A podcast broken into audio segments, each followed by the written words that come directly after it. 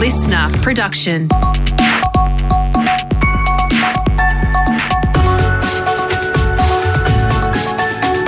Australia Today's morning agenda with Natasha Belling. Good morning. Thanks for your company. Let's check what's making headlines this Tuesday, the 25th of October. We start with breaking news this morning, and Rishi Sunak will become Britain's new Prime Minister after being elected unopposed to lead the nation's Conservative Party overnight. Mr. Sunak's rival, Penny Mordaunt, withdrew from the race shortly before final nominations overnight. The new leader addressed the public shortly after the announcement, pledging to serve the British people with integrity and humility. It is the greatest privilege of my life to be able to serve the party I love and give back to the country I owe so much to. The 42 year old will soon meet with King Charles to become Britain's first Prime Minister of colour. It comes after Liz Truss announced her resignation after just 44 days in office, becoming the shortest serving Prime Minister in Britain's history. Back home now, and Federal Treasurer Jim Chalmers will hand down his first budget tonight, and we're being told it will address the rising cost of living while also being fair. Prime Minister Anthony Albanese says there'll be around $21 billion worth of cuts and changes on the way. A budget that uh, deals with cost of living uh, pressures whilst not putting pressure on inflation, so targeted family friendly budget that also uh, removes some of the waste and rorts that have riddled the budget over a period of time.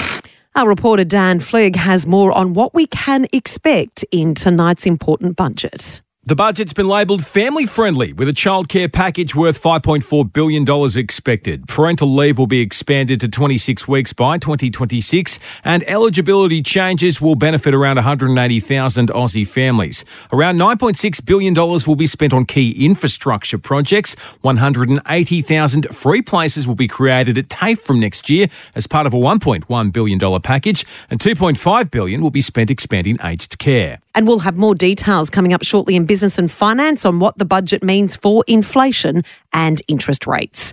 To the latest on the flood emergency across the country now, and it's believed the Murray River on the New South Wales Victoria border has finally peaked at almost 95 metres above sea level. That's the highest in more than 20 years. These locals from Echuca telling Channel 10 the makeshift flood levee is continuing to divide the town seem to be totally forgotten and not cared for. And what divides us, that's at war. This time the water's gotten in, it's come in about up to our knees high and, and, and it's just ruined everything.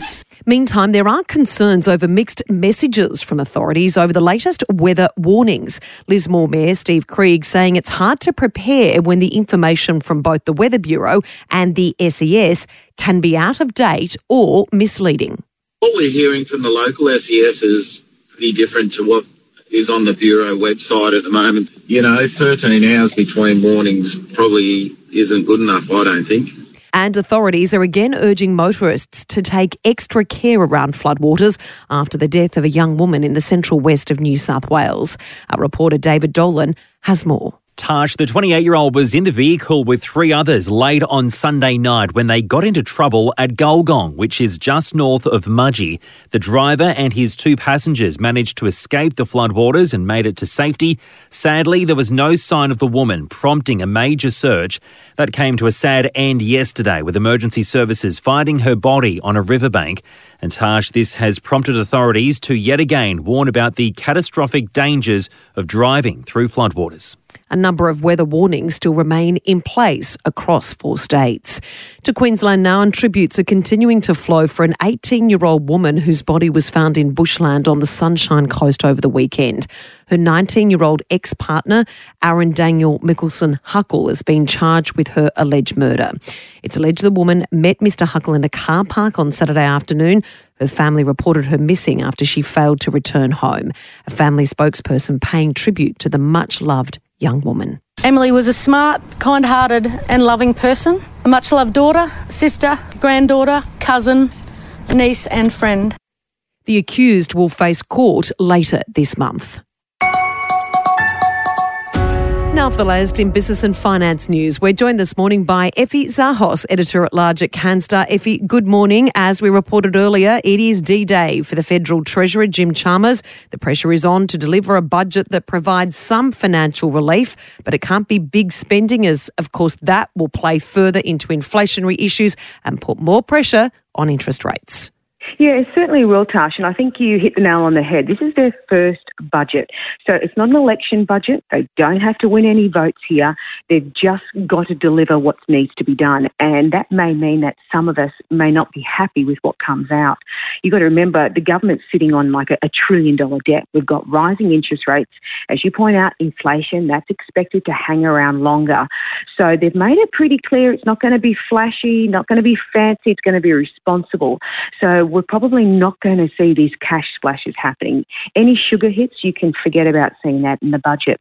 Um, we already know that, that the forecast for, for growth is going to go backwards. Um, and, and, also, we, we know that, as I said, inflationary pressure is going to be uh, longer and unemployment will, will go up slightly there.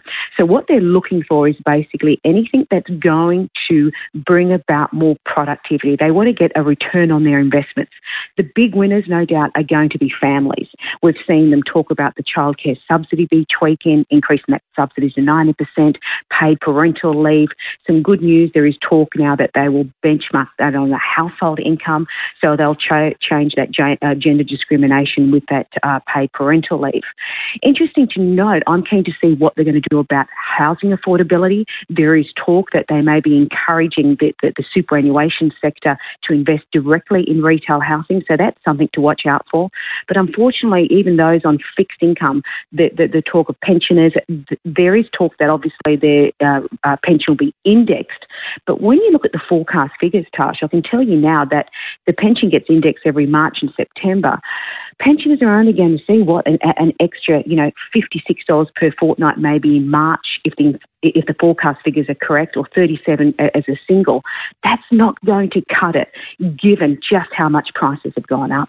Yeah, Effie, talking about the rising cost of living, we already know inflation is a major concern, and there's new data out today revealing just how much more we are paying for so many essential items. Yeah, it is a, a, a, big week, as you say. The budget tonight, inflation figures out tomorrow. Um, it's peak, set to peak at 7.75. We're, we're being told that, but we're already paying substantially more. So, using data from about 55,000 users of an app called Frollo, they compared spending in the third quarter this year to the same quarter last year, and it showed that spending on essential items, things like groceries, insurance, fuel, and medical medical stuff, that's all gone up by 9 19% in the last 12 months. Now, it's probably a combination of, yeah, maybe there's more demand, especially in the medical area, but because we're out of lockdown and now we can do more things. Uh, but you can bet your bottom dollar it's also to do with increasing prices. So fuel spending has increased by 38%, grocery spending has gone up by 24%, and spending on utilities is up by 18%. And it does differ across different generations specific age groups are impacted uh, differently, and unfortunately, those on fixed incomes are hit the most. We will certainly watch with interest tonight when the budget is handed down. Thanks so much, Effie. Time for sport now with Brett Thomas and Brett Sri Lanka looms as a big threat to derail Australia's World Cup defence in Perth tonight. Yes, good morning, Tash. After that first up loss to New Zealand, Australia just has to win this game to get through the Super 12s into the knockout stage of the tournament. And uh, certainly Sri Lanka holds no fears uh, coming up against the Aussies tonight in Perth. And Brad Haddin, uh, the former test star, has revealed to listeners Willow Talk podcast the bold strategy that could unsettle the Aussies tonight. They've got to be brave to, to beat us. And, and I think that's one area of the game where I think we just might see that mystery spin early. So they might go for spin to open their innings and put uh, uh, Australia's batters on the back foot early. We saw some bizarre scenes in Hobart last night.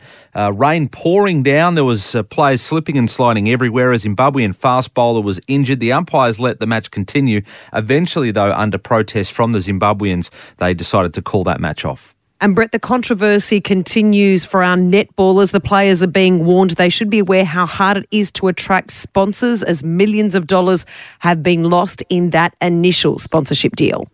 Yeah, absolutely. Hancock uh, Prospecting pulling its $15 million partnership with Netball Australia, but there's uh, more damage to come. The collateral was the, the West Coast Fever, who lost Roy Hill, uh, also a mining company, uh, who had uh, promised $2 million to prop them up. And Simone Hanson is the CEO of that club, and she's warned netballers should be more aware, more mindful of just how hard it is to attract sponsors like that. She revealed it took eight months to land that deal. So uh, a difficult time for netball at the moment for them to recoup that uh, much needed money. Yeah, absolutely. And the worst kept secret in the AFL, Brett, has finally been confirmed. Yes, Ross is the boss once again at St Kilda, confirming he signed a, a four year deal yesterday to return to Moorabbin. They slipped out of finals contention. They were eight and three, I think it was halfway through the season, and then the wheels fell off, and that cost Brett Ratten his job. So Ross Lyon comes in to provide a ruthless edge. Leigh Montagna doesn't think they're a premiership uh, contender, but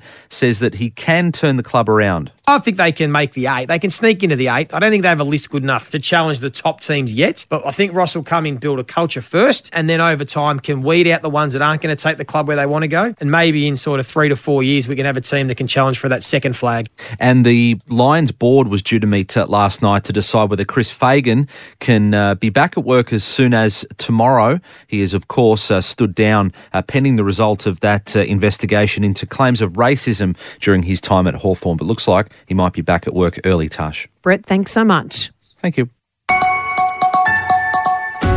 And talk about lucky. An Aussie has stumbled across a massive 834 carat sapphire while on a walk in Queensland.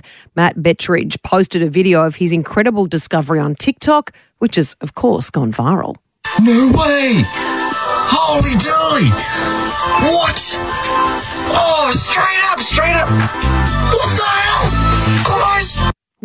Matt has told Channel 9 the rain over the weekend must have helped unearth the massive sapphire, and he could not believe his eyes. When I got back to camp, we put it on the scales, and the wife and I just yelled, 800 carat! What the hell? we didn't even know.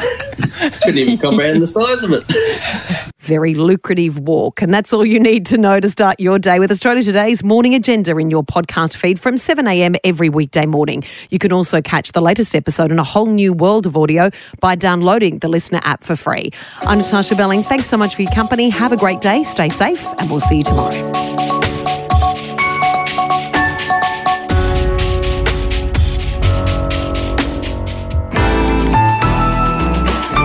listener.